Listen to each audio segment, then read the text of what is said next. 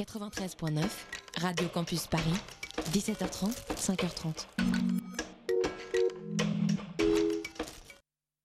Le théâtre, le théâtre. Voulez-vous savoir ce que c'est que le théâtre? Euh, le théâtre, c'est un art du moment. On est en rapport direct avec les spectateurs. pièce détachée, il faut que le théâtre présente une autre forme, une autre manière de vivre. Tous les lundis de 20h à 21h Finalement, le théâtre n'existe que par le regard du spectateur qui le fabrique. sur Radio Campus Paris. Le théâtre est pour tout le monde, pour vous comme pour les autres. Faut pas être exclusif. Bonsoir à toutes, bonsoir à tous, bienvenue dans Pièces détachées, l'émission consacrée aux arts vivants en Ile-de-France de Radio Campus Paris.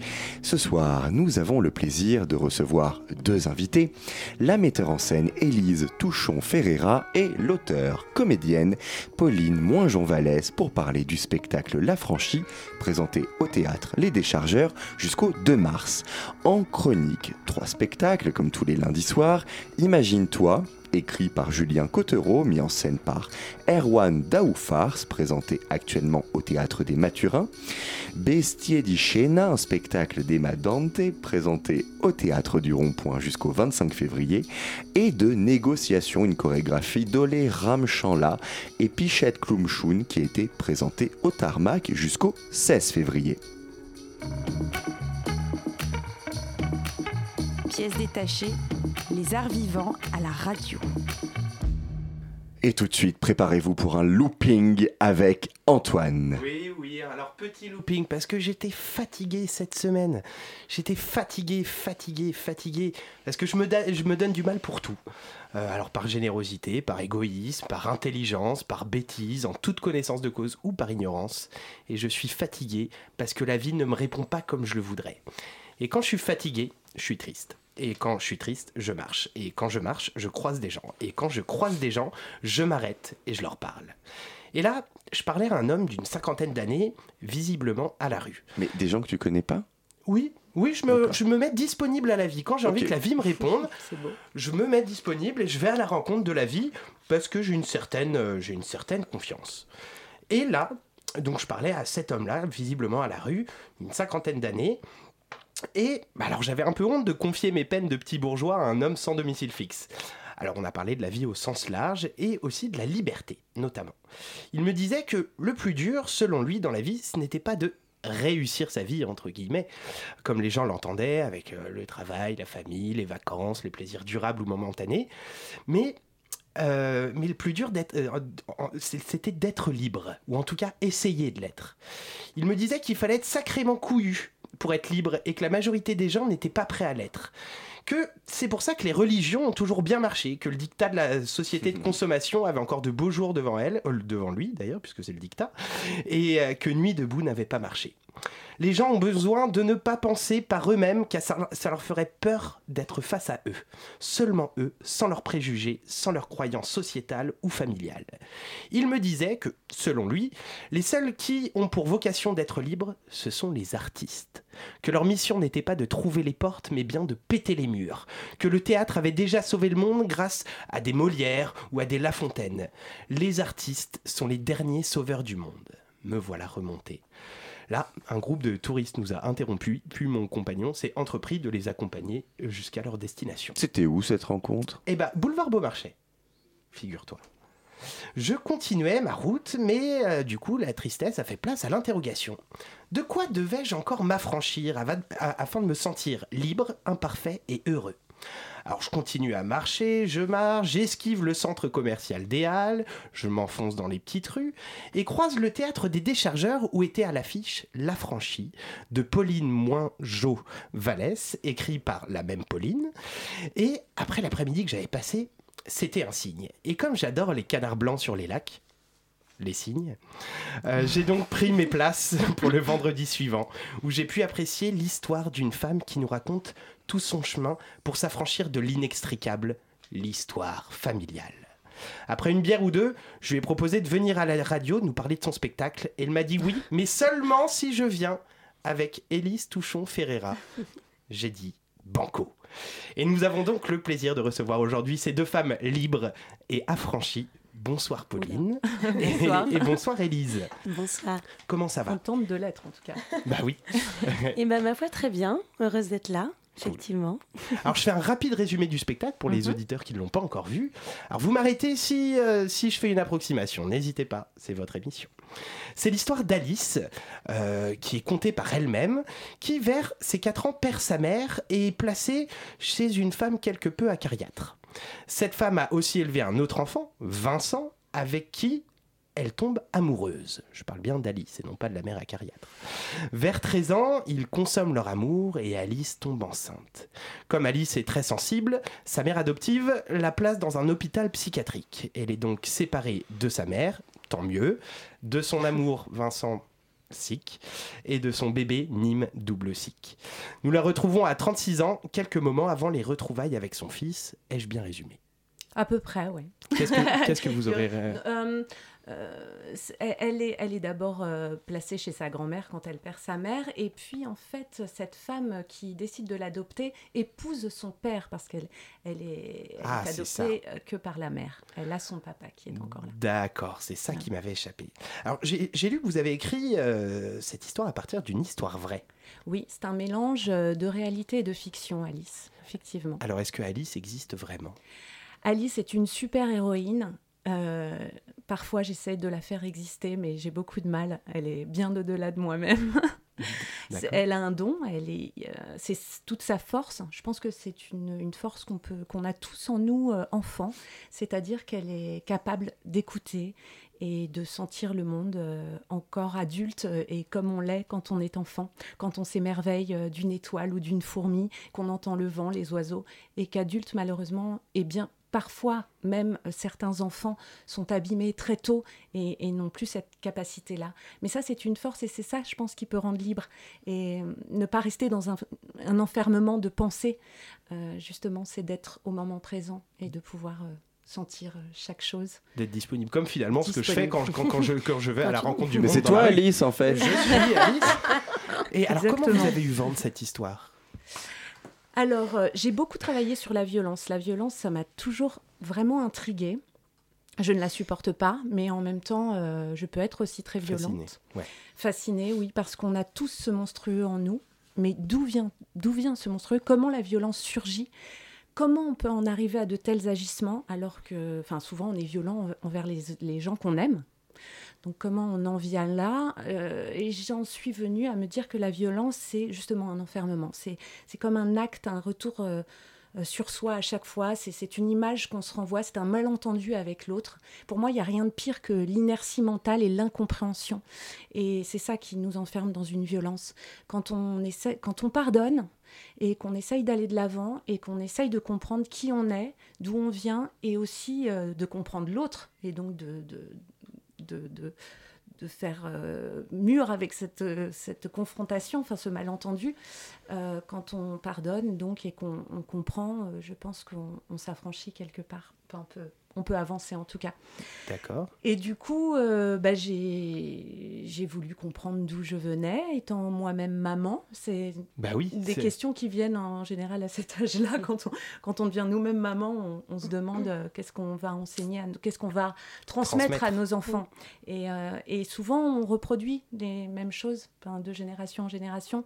Et j'avais envie voilà, de, de rompre un petit peu ce cycle euh, d'incompréhension que j'avais moi-même dans ma famille. Et du coup, euh, bah, j'ai fouillé, j'ai recherché, j'ai interviewé parce que ma mère a été adoptée. Donc Alice est un mélange de, de réalité parce que effectivement c'est un peu l'histoire de ma mère. Et puis c'est un mélange aussi de fiction parce que j'avais besoin de dramaturgie complexe et, et de m'éclater dans mon fantasme.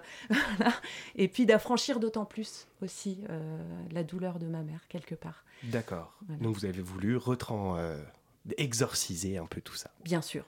C'est une catharsis, euh, l'affranchir. Et, et pourquoi du coup, après l'avoir écrit, vous avez voulu l'adapter au théâtre?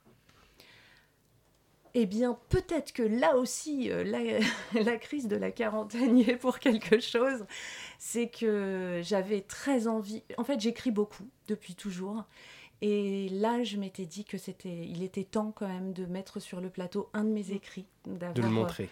Ouais. Mais que ça soit clair, c'était écrit dès le départ pour le théâtre ou pas Non, pas du tout. D'accord. Pas du tout. Ça a été une longue adaptation, donc j'ai fait appel à Élise. C'est là qu'elle entre euh, en scène.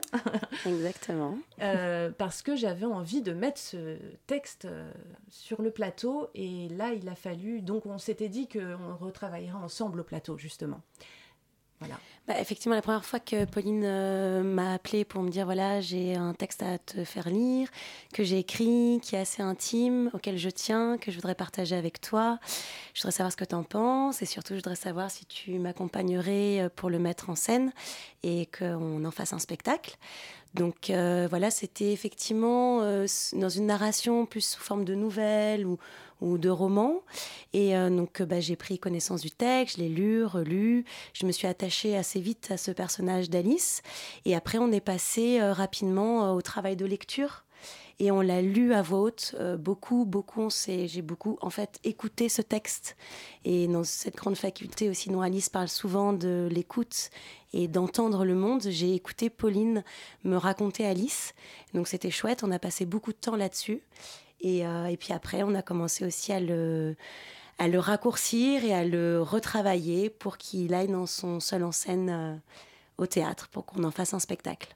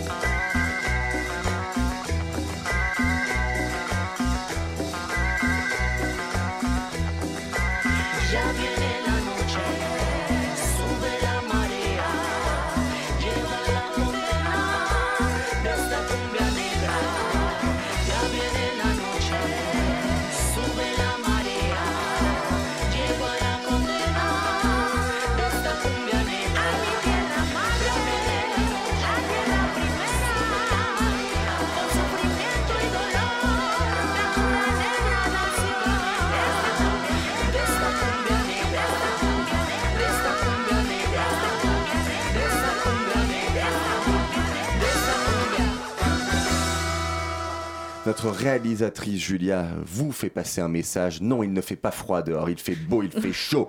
On danse en ce lundi soir. Le morceau, eh ben, Danza del Mar, la danse de la mer, l'artiste Sonido Gallo Negro, l'album Mambo Cosmico. Nous sommes toujours en compagnie d'Élise Touchon-Ferreira et de Pauline Moinjon-Vallès pour parler du spectacle La Franchie présenté au théâtre Les Déchargeurs.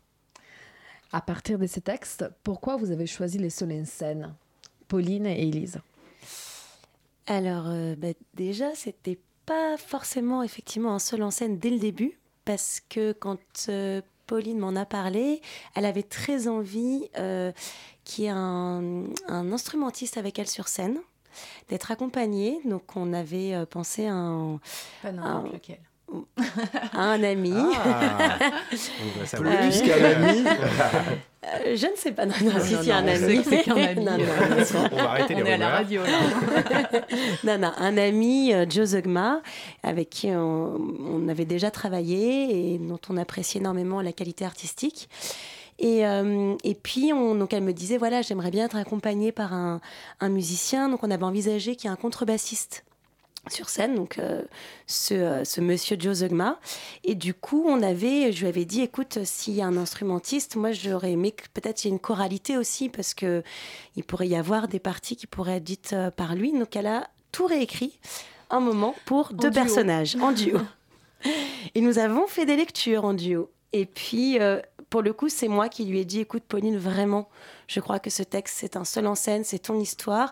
Je, même si j'aime beaucoup Joe, je ne voyais pas, en fait, jusqu'au bout cette chose-là. Et donc, elle a tout réécrit dans l'autre sens, avec tout ce que ça nous avait nourri aussi dans ce rapport avec, J'imagine, oui, ça a euh, dû faire évoluer. avec euh, un, voilà. Et, euh, Ça a pris combien de temps tout le- ça, toutes ces Non mais le travail de l'écrivain commence là. C'est pas moi qui le dis, c'est Marguerite Duras déjà à la base. mais c'est ça, c'est pas le premier jet. Ouais. Je pense qu'on on aime tous écrire, enfin tous, au moins un Français sur deux paraît-il. Mais vraiment le travail commence à partir du moment où tu réécris pour arriver à un résultat. Et en fait, Élise a, a- a fait le formidable travail de, de l'éditeur.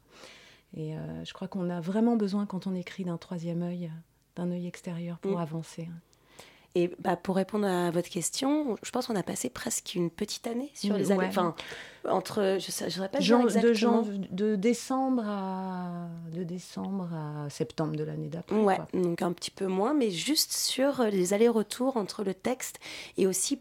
euh, pourquoi? Parce que dans cette écriture, après, il y avait un moment de venir la raconter, et c'est différent l'acte peut-être dans un roman que sur scène, et on a re-questionné un petit peu la question de l'adresse, beaucoup, euh, dans ce texte, aussi de pourquoi venir justement jusqu'au théâtre, euh, jusqu'à parler directement aux gens, et de raconter cette histoire-là. Et donc ça, ça nous a pris euh, du temps, et ça, ça nous a voilà, de, remobiliser aussi toute cette envie autour de cette histoire-là. Et, et Pauline a été extrêmement bah, confiante, en tout cas à mon égard, parce que je lui disais, ah là, il faut qu'on aille creuser là et tout. Et à chaque fois, elle me disait, ok, ok. Et puis une, plume immédiate, parce qu'on se disait des choses. Et le lendemain, elle me disait, regarde ce que j'ai écrit. Et on Génial. repartait comme ça en écriture. Ouais, il y a eu une correspondance quand même. Il y a eu, je sais pas, une douzaine de versions de correspondance comme ça. euh, de, de la franchie. Donc il y a peut-être plusieurs spectacles qu'on pourrait sortir d'ailleurs. Et quelle a été la principale difficulté pour appréhender ce texte? Que ce soit ou à l'écriture ou sur le plateau? La Euh, question piège, hein. La bah, justement, on parlait d'adresse. Ouais, je crois pense que qu'effectivement, c'est ça. Ça se situe là. Euh, après, j'y ai beaucoup réfléchi, euh, sachant qu'on allait venir à la radio. Et euh, je ramène ça un petit peu à. Peut-être que j'anticipe aussi des questions, mais Ben, à la résilience. Parce que, euh, en fait, je me suis un petit peu renseignée sur, euh, évidemment, quand j'ai fait mon travail de recherche, tout ça, euh, qu'est-ce qu'était la résilience, comment se comportent les résilients. On- n'a pas tous capacité à être résilient. C'est une, très très grande force, comme à Alice. Et souvent, ce sont des artistes qui ont beaucoup d'humour aussi, et cette façon de créer, de, souvent des écrivains, de reconstruire en fait, de se construire du coup. Euh, et euh, j'ai l'impression qu'Alice, en fait, aujourd'hui, hein, c'est avec le recul, quoi, elle écrit au plateau en direct face à son public. Et que c'est enfin là, elle a réussi. Maintenant qu'elle a affranchi, elle peut le faire. Parce qu'elle le dit à un moment donné dans le texte. Elle dit finalement, enfin, mon rêve, c'était d'être, d'être écrivain. Alors, elle a certainement, elle a commencé à écrire. On, on raconte un petit peu euh, un extrait de roman qu'elle aurait commencé à écrire, mais c'est resté dans le tiroir. Mais c'est pas grave parce que pour la résilience, c'est très important d'écrire. Donc c'est peut-être resté dans le tiroir, mais en tout cas aujourd'hui, dans l'attente de son fils, ça y est, elle est libre et elle raconte son histoire. Vous la sentez affranchie. Et la parole se libère, ouais, là, du ouais. coup. Alors je sais pas si j'avais pas fait une grosse digression. Si, si, mais c'est, c'est- ça, ça- ça répond. euh, C'était sur la principale difficulté Ouais. d'appréhender ce texte. Et, du coup, et c'est oui, ce travail et c'était cette adresse. Tu veux rajouter quelque Non, non, chose c'est ça, cette adresse. Et puis toi aussi, voilà, de, te- de, de t'approprier pleinement cette histoire et aussi de, de la passer de Pauline à Alice. Je pense que ça, mais pour le coup, c'est. Moi, j'étais euh, une accompagnante dans ce travail-là. Mais je pense qu'à un moment, il y a dû aussi euh, euh, faire une transmission de Pauline à Alice et qu'il y a dû. euh, et aussi de, de, de cette nouvelle histoire qui est un acte de résilience pour Alice, mais aussi pour toi, Pauline. Et à un moment aussi de, de décider de de s'intéresser plus qu'à Alice aussi, parce qu'il y a quand même de la fiction et de pouvoir aussi euh, euh, euh, dépasser justement et, et- et- et prendre ce que le théâtre nous offre de, de, de démesure, de folie, de grandeur, de poésie, pour raconter euh, complètement cette histoire qui n'est pas que la réalité. Merci. los dioses de Egipto. Oíd la voz de Osiris, la. La diosa Isis os ordena escuchar.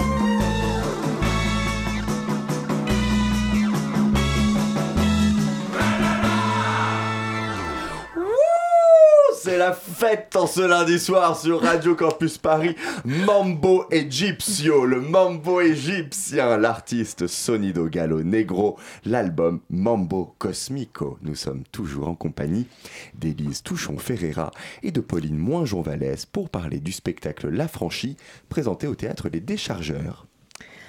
Alors, Pauline et Elise, moi j'ai une question. Qu'avez-vous tiré de cette expérience? Et donc quoi exactement la parole d'Alice est pour vous libératrice? Vous nous avez dit ça tout à l'heure, mais j'aimerais bien le savoir dans les détails. Et en quoi cette parole est libératrice? Elle arrive à s'exprimer, à raconter son histoire, mais pourquoi libératrice par rapport à quoi? Alors, je pense qu'on a deux réponses complètement différentes, puisque moi, il s'agit. euh, pour moi, il a été question quand même de rompre, je parlais d'un cycle de reproduction de génération en génération.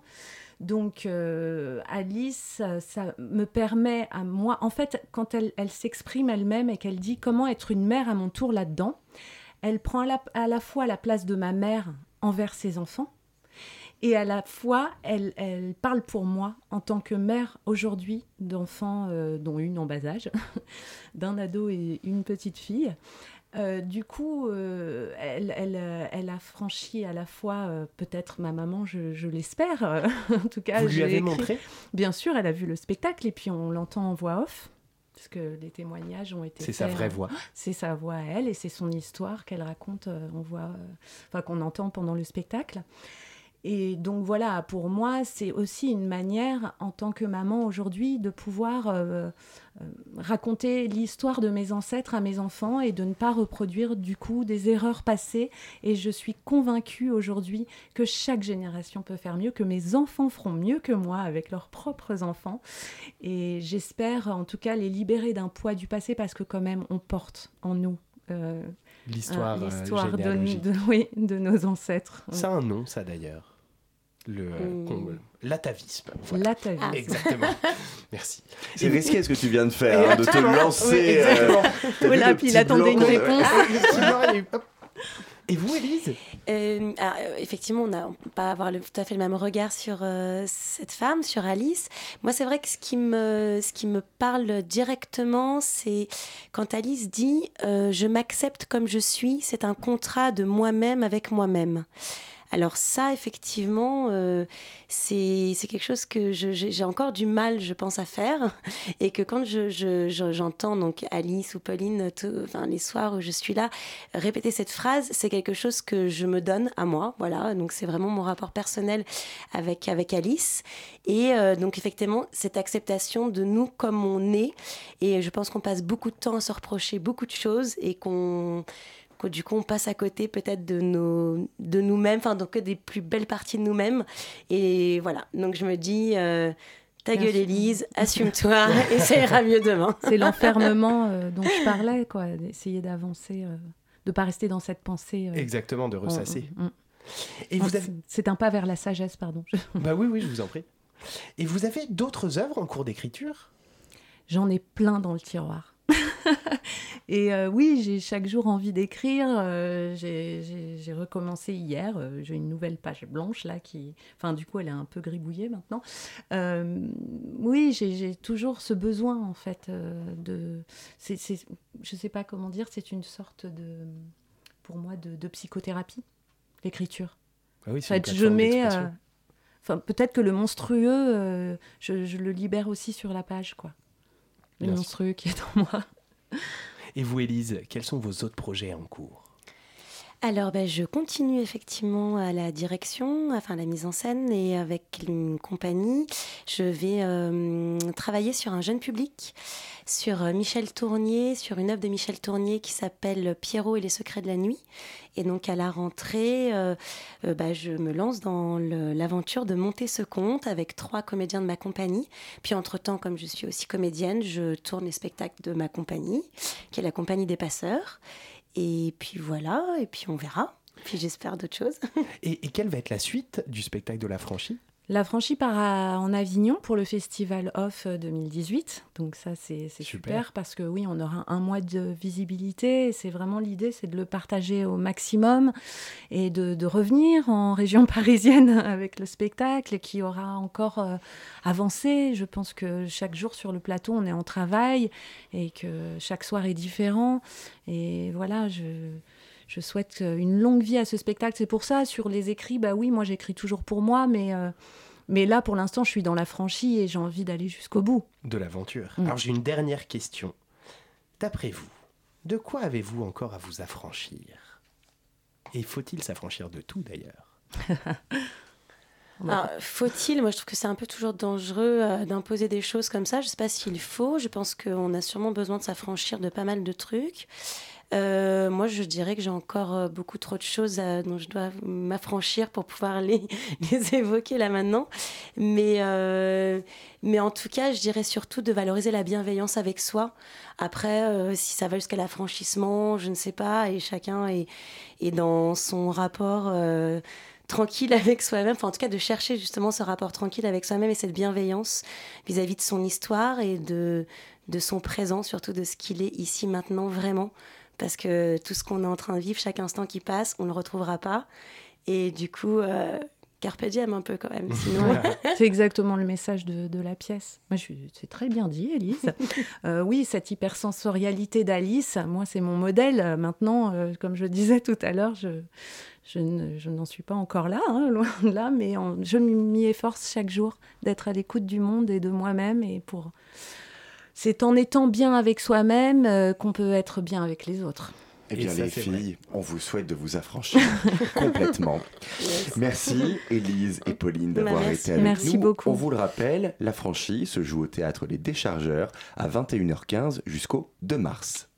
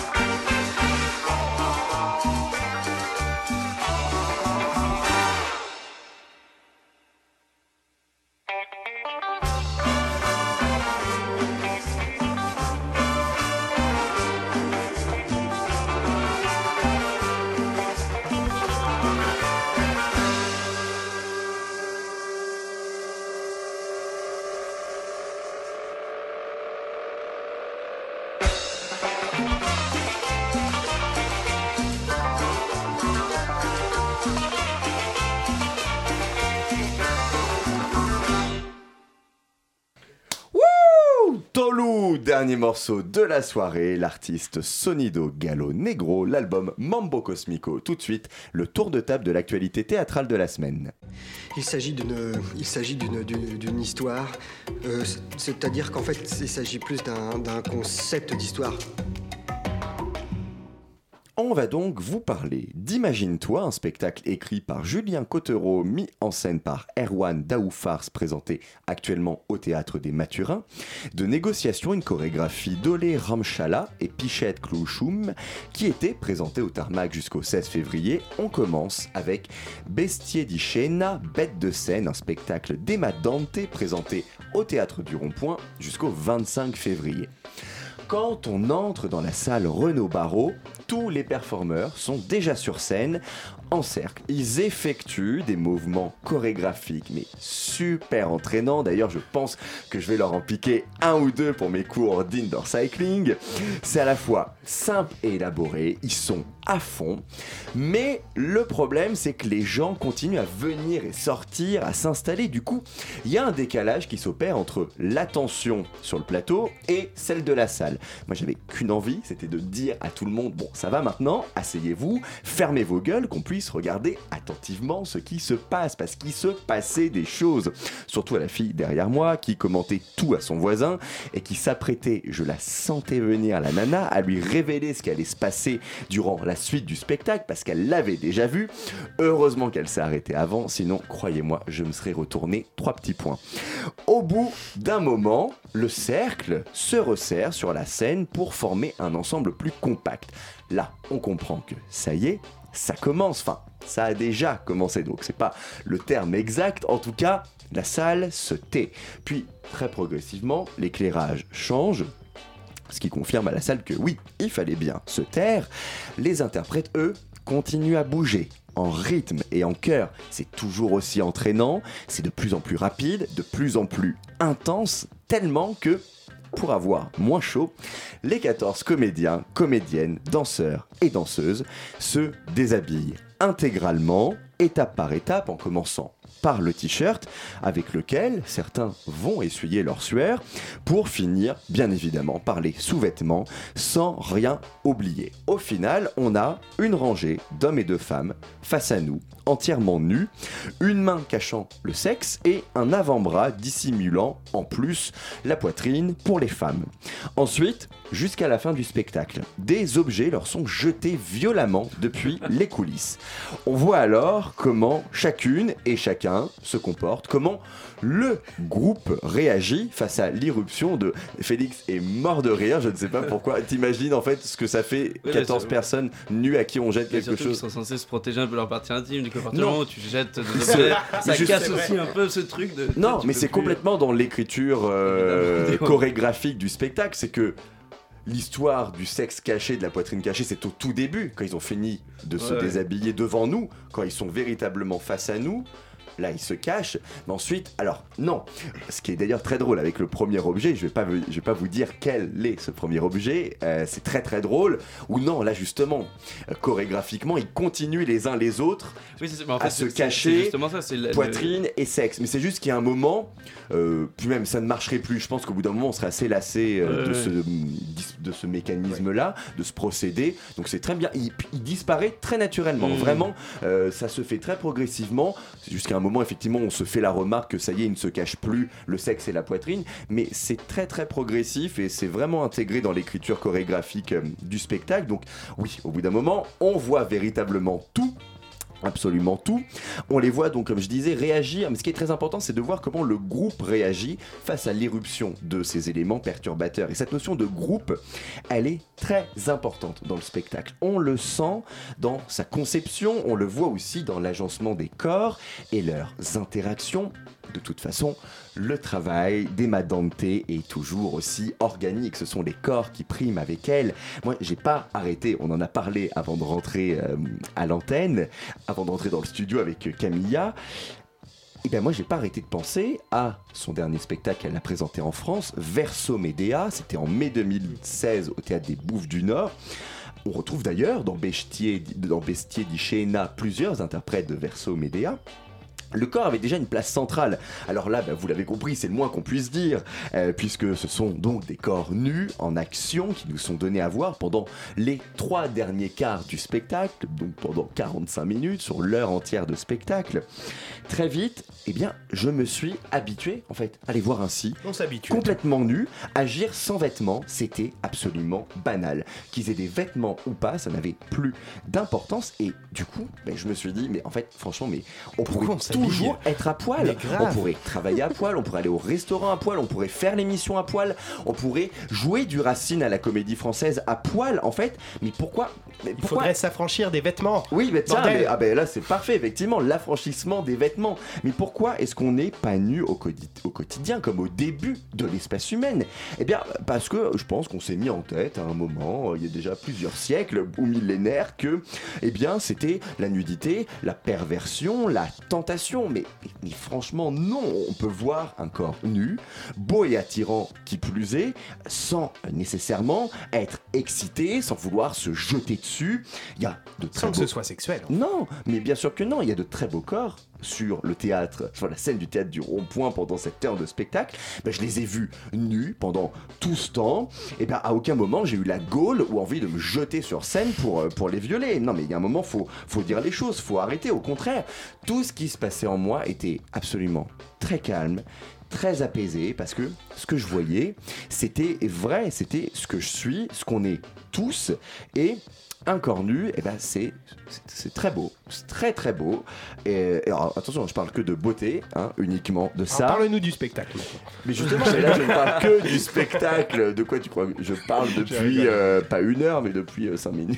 Je parle du spectacle Bestier d'Ichena. Et hein, Mais je pense que tu as raison, spectacle. Thomas, parce que dans ce spectacle, effectivement, le corps est central. Et ces corps, ils sont extrêmement. Il y a une beauté dans leur imperfection et aussi Ah une oui, fragilité. Ce sont des corps hein, pas tous très beaux. Il y en a des Et corps je- imparfaits, mais. Et je beau. pense qu'effectivement, à un certain moment, on oublie la nudité et ça devient comme des armures et une chair. Et pour moi, ces corps nus, c'est encore. On a commencé à s'habiller parce que c'est une forme de protection, les habits, les vêtements.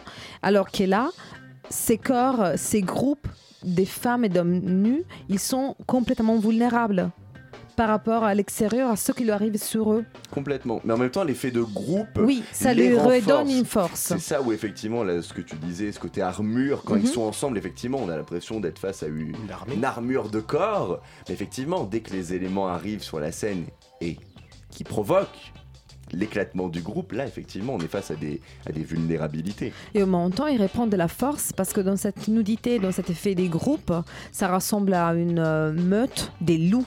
Il y a quelque chose euh, d'extrêmement puissant dans leur euh, dans cet être ensemble nu. Et moi, j'ai trouvé ça très touchant.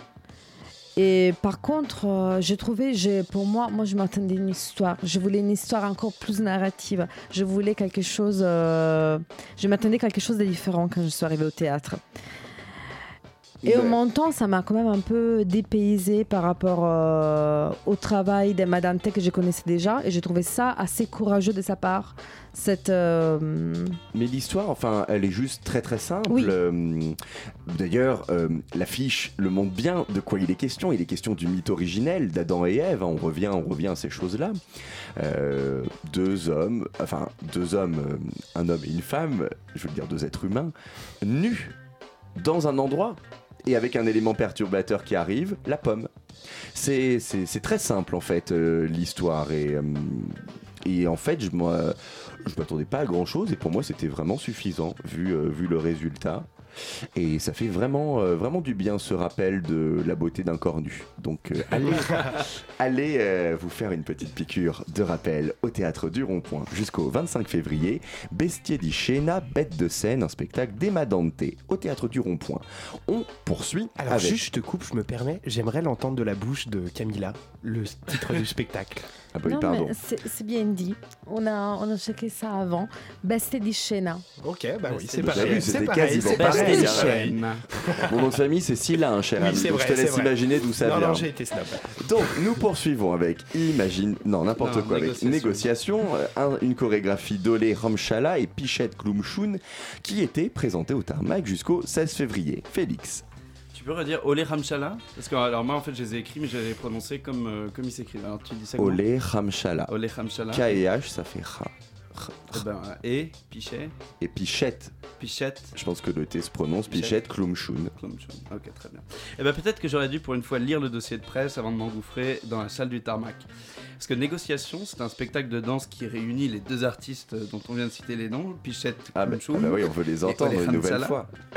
Et moi, je connaissais ni ces deux danseurs, ni ce que proposaient euh, leurs recherches euh, à l'un comme à l'autre. Donc la salle est enfumée, le noir se fait, une musique rythmée, profonde, entre le rythme magique et l'électro envahit l'espace peu à peu. Elle pulsera d'ailleurs euh, euh, toute la, en différentes variantes tout le spectacle. Et dans cette brume opaque se laissent petit à petit deviner deux corps qui aspirent le peu de lumière qui existe. Les corps tressautent, très faiblement dans le noir. On ne sait pas s'il bouge vraiment ou si c'est un effet d'optique. Je dois m'avancer même sur mon siège pour essayer de résoudre ce problème, savoir si c'est- mon œil qui, qui fait des sautes de rétine ou si c'est vraiment les corps qui commencent à bouger. Puis la lumière est un peu plus nette, puis il y a un flash, puis il y a du noir, et puis soudain des carrés de lumière qui jaillissent ensuite au plateau, clignotant, révélant les deux corps dansant. C'est une danse qui est très pulsatique, très concentrée en énergie. Chaque corps s'éveille dans chaque nouveau carré de lumière proposé. L'ambiance est assez sombre, assez dark. L'un et l'autre abordent le plateau avec des styles très différents. Ce qui se passe au plateau en fait est très hypnotique et plonge le danseur, voire le spectateur, enfin en tout cas moi, dans une transe qui est assez captivante, assez effrayante. Les deux corps se cherchent pour finir par se rencontrer enfin au centre du plateau dans un carré de néon qui descend des cintres. À partir de là, la lumière prend le pas sur l'obscurité et la danse qui traverse leur corps trouve des similitudes. Ils se rejoignent, des ponts se tissent entre ces deux-là. Quand on arrive au bout de l'heure de spectacle et que les corps disparaissent dans le noir, on ne sait pas trop ce que l'on vient vraiment de voir. On est encore euh, ailleurs, un peu perdu. C'est une expérience sans dramaturgie, sans explication, sans rien si ce n'est eux, ces deux danseurs. Chacun s'éveille dans cette salle du tarmac, chacun avec quelque chose de, de différent dans la tête, chacun a voyagé selon lui-même. Alors que, par exemple, enfin moi je partage mon expérience, moi j'ai pu voir la, la descente aux enfers de corps envahis par l'énergie néfaste de la drogue, enfermés sur soi, perdus dans des Ah squats ouais, sombres. personnel, hein. Ouais, dans des squats sombres et malfamés, puis euh, la renaissance de ces corps, leur purge et euh, l'ouverture enfin à l'autre. Mon voisin, monsieur euh, Antoine Declerc, qui est ici présent, a vécu lui l'enfermement, le milieu carcéral, puis a mêlé tout cela à la deuxième saison de Dragon Ball Z et à des ninjas secrets de l'Asie ancestrale. C'est vrai. Voilà. Donc chacun donc a fait son chemin. C'est donc en fait très curieux que par la suite j'ai ouvert le dossier de presse euh, pour en savoir un peu plus. Et en fait, négociation, c'est une rencontre, c'est une recherche entre ces deux artistes-là, une simple mise à l'épreuve, enfin simple, c'est euh, quand même euh, peu dire, une mise à l'épreuve de leur culture mutuelle.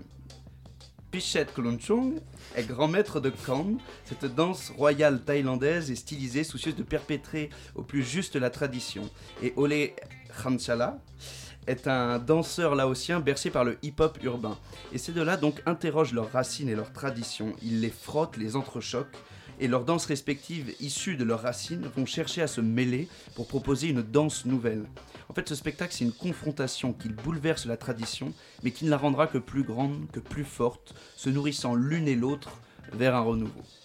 Ce, spec- ce spectacle, donc, c'est un métissage de la danse, à l'image de ce qu'est le théâtre, euh, le tarmac, sur lequel je vais me permettre quand même, en cette fin de chronique, de dire deux mots. Parce que le tarmac, euh, c'est le seul théâtre international francophone qui propose l'art comme un vecteur de transformation sociale et d'évolution du vivre ensemble.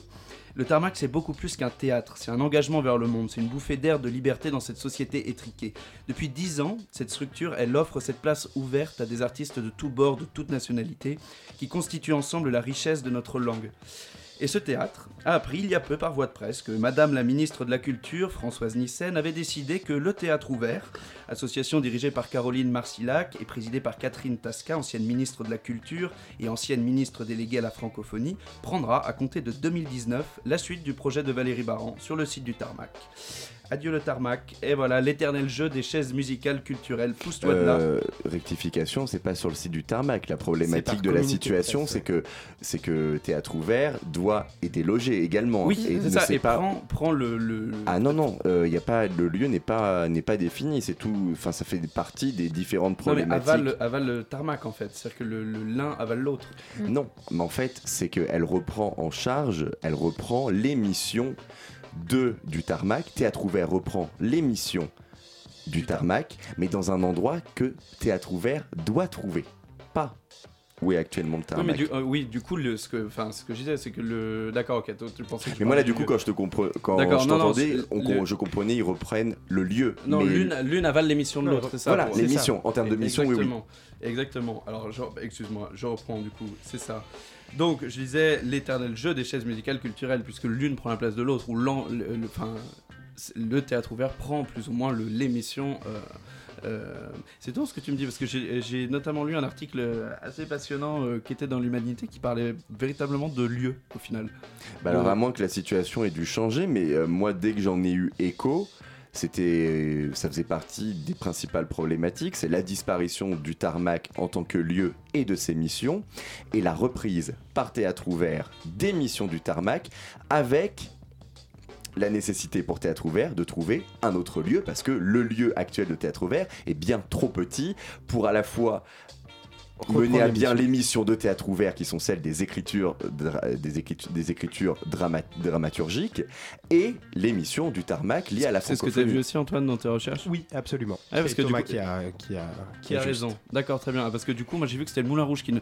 Bon, on va partir d'un Oui, débat. il y a l'effet que les loyers qui- des, pas, les loyers des, le ouvert. théâtres ouverts, oui. Le, le Les Moulin Rouge vire le théâtre aussi ouvert.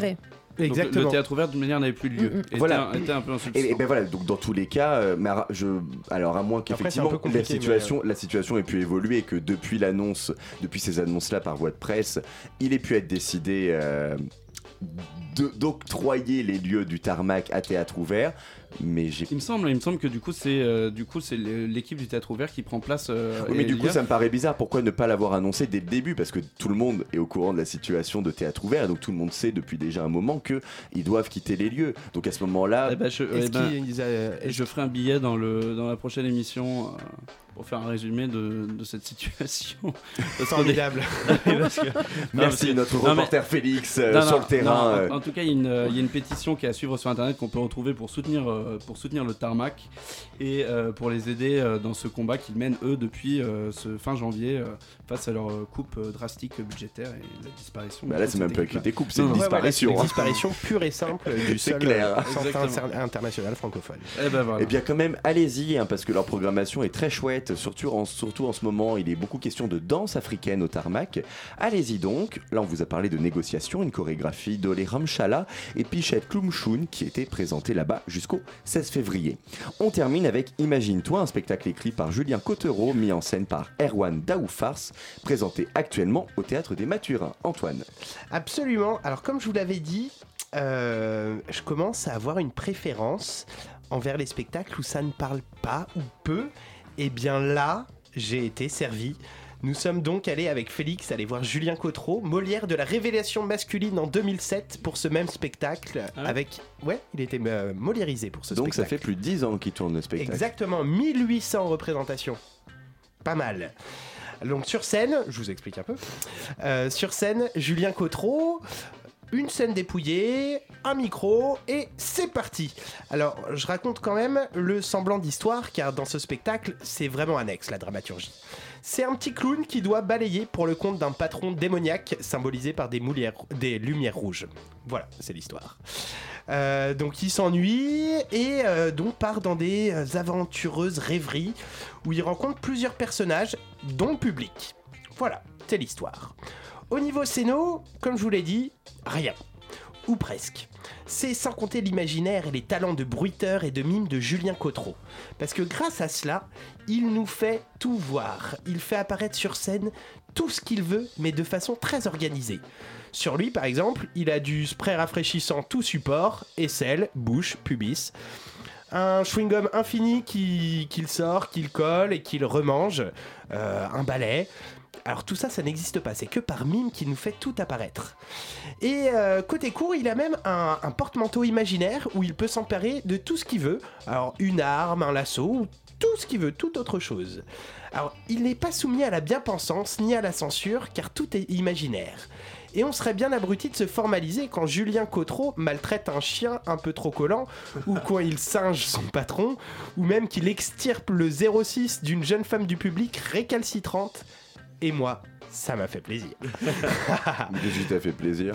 Euh, bah, bah que du coup il se permet tout et comme c'était l'imaginaire, comme c'était l'imaginaire qui tue un chien, j'en étais tous. Mais moi j'étais qu'à un moment donné, à il y a quelqu'un du public qui va tuer le chien sur le plateau, qui monte sur le Qui- plateau, il, fait- qui il prend force les que- gens du public à faire des trucs horribles. Mais on s'en fout, c'est imaginaire, Ah, ça parce que moi je comprenais que c'était lui qui faisait toutes ces actions. Non, c'est les gens du Et- public. et les deux, alors il y en a certaines qui fait et l'autre où il trouve, l'amène. par exemple d'abord ce petit chien qui est euh, il évidemment hyper mignon mignon, chien. enfin on le voit pas mais qui est un chien qui est hyper mignon, qu'on imagine avec des grands yeux et tout. Et puis du coup il commence à faire voter le public euh, pour euh, qui veut qu'il soit vivant, qui veut qu'il soit mort. Donc tout le public euh, Fait, vote qu'il soit vivant, vivant, vivant, vivant et tout. jusqu'à ce qu'il y ait un mec du public qui baisse le pouce en bas et du coup il le fait monter sur le plateau. Pour qu'il tue le chien. Ouais, il lui sort un flingue, il lui donne, donc il y a un faux flingue qui est son arme, qui est le, le- la main euh, du spectateur ouais, non, mais en- j'ai- j'ai compris. En, en forme de pistolet, et il l'invite à tuer le chien du coup. Ok. Et ça, normalement, on est choqué. On n'a pas le droit de trouver un petit chien. Mais là, c'est imaginaire, il n'y a pas de chien. Donc c'est bon. en tout cas, moi, ça m'a fait plaisir. Mais le gros point fort du spectacle, bah, c'est son rapport au public. Parce que euh, ce Peter Pan adulte, c'est vrai qu'il ressemble à Peter Pan un peu. hein. Ah, il y a un petit côté. Il est frais. Il se permet tout. Et ça va crescendo, donc avec une petite partie de ballon imaginaire avec un petit garçon du public, une drague forcée mignonne, l'assassinat du chien comme on vient d'en parler, puis l'enterrement du chien, un peu dégueulasse, et la scène finale avec deux personnes du public sur scène. Et je pense que là, on a eu de la chance, parce que là, il a choisi les deux personnes les plus à côté de la plaque du monde dans le public, et il a été d'une écoute et d'une Toi et Félix réaction- Mais, mais, Ah, on sans- aurait pu rigoler. Ouais, Ah, ouais, on aurait pu rigoler, mais là c'était c'était génial. Euh, le mec, euh, bah, le- il a choisi un mec, il s'enflammait. Enfin vraiment, il lui demandait genre tu bouges un seul bras et c'est tout. Lui il bougeait tout le corps et criait en même temps.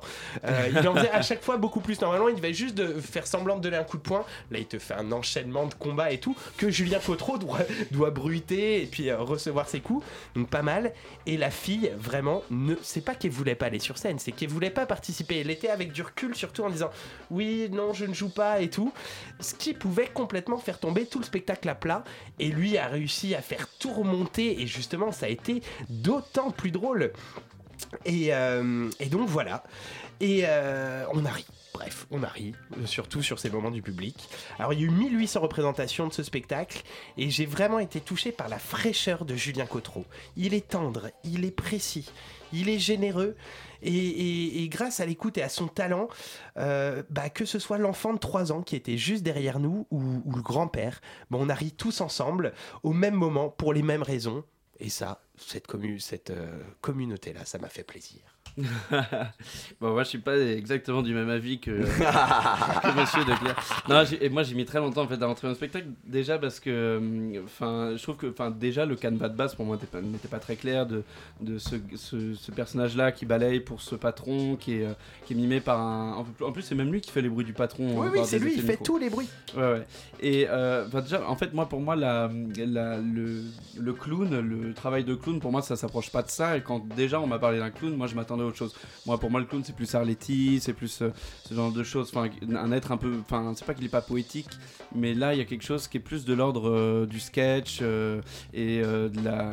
Ouais, c'est ça, du sketch et de. on va faire un spectacle ensemble euh, pour faire rire le public. Et après, toi, tu m'as dit que tu suivais pas mal ces spectacles. Moi, j'ai trouvé et que tu m'as dit qu'il y en avait d'autres qui étaient euh, avec plus de dramaturgie, euh, plus de poésie. Plus de dramaturgie, je pense, j'ai exagéré. Mais plus de poésie. ouais. Non, mais en fait, là, c'était c'est pour moi les, les, les, les- les- la Oh, première le grosse. vendeur de tapis, quoi. la, plus grosse- la première C'est grosse que a pas marché que je fais la radio. Non, la première mode du spectacle, bon, c'était un enchaînement de. Alors, il, il mime, il bruite hyper bien, c'est assez, assez chouette à voir, mais bon, au bout de, moi, au bout de 10 minutes, j'attendais ce qui, ce qui allait se passer de plus. Et puis, bon, c'est vrai qu'à un moment donné, quand le public, il- quand il fait monter le public au plateau. C'est irrésistible. Même toi, i- tu te marrais, C'est plus irrésistible, que moi. exactement, mais j'avais l'impression de regarder une, une vidéo. Ouais, mais des fois, euh, je sais pourquoi il peut rigoler, Félix, et c'est pas nécessairement bon signe. Ce coquin. Comme là, par exemple. J'ai fait l'expérience avec lui, ah non, non. Non, mais il y a- un truc où, ouais, tu, te laisses regarder ça et puis bon, tu ris de la gêne de la nana, du, mec qui va un peu trop loin dans son improvisation, qui dépasse les bornes. Et lui, c'est bon, c'est vrai qu'il suit très bien tout ça et, et qu'il a su créer avec le public, en tout cas, des moments qui sont euh, assez drôles au final, avec lesquels on a, bien rigolé. Mais, euh, mais dans l'ensemble, j'ai pas été euh, non plus embarqué, quoi. Eh bien écoutez, allez vous faire votre avis. C'est actuellement au Théâtre des Mathurins. Imagine-toi un spectacle écrit par Julien Cottereau, mis en scène par Erwan Daoufars. On vous a également parlé de Bestie di Bête de scène, un spectacle d'Emma Dante, présenté au Théâtre du Rond-Point jusqu'au 25 février, et de Négociation, une chorégraphie d'Ole Ramchalan et Pichette Klumschun, qui était présenté au Tarmac jusqu'au 16 février. En invité, on a eu le plaisir de recevoir Élise Touchon-Ferreira et Pauline Moinjon-Vallès pour parler du spectacle La Franchise, présenté au Théâtre Les Déchargeurs jusqu'au 2 mars 2018. Cette émission vous a été préparée par Antoine Declercq avec la complicité de Félix Beaupérin, Camilla Pizzichillo et Thomas Silla, réalisée par Julia Cominassi.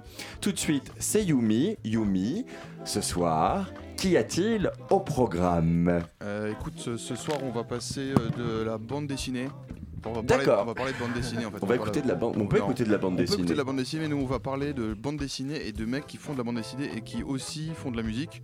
Et puis on écoutera des nouveautés, pas mal de nouveautés et de la chanson un peu bordélique, mais jolie. Super programme. On reste sur Radio Campus Paris ce soir. Nous, on vous dit à lundi prochain, 20h. Bonne soirée à toutes et à tous.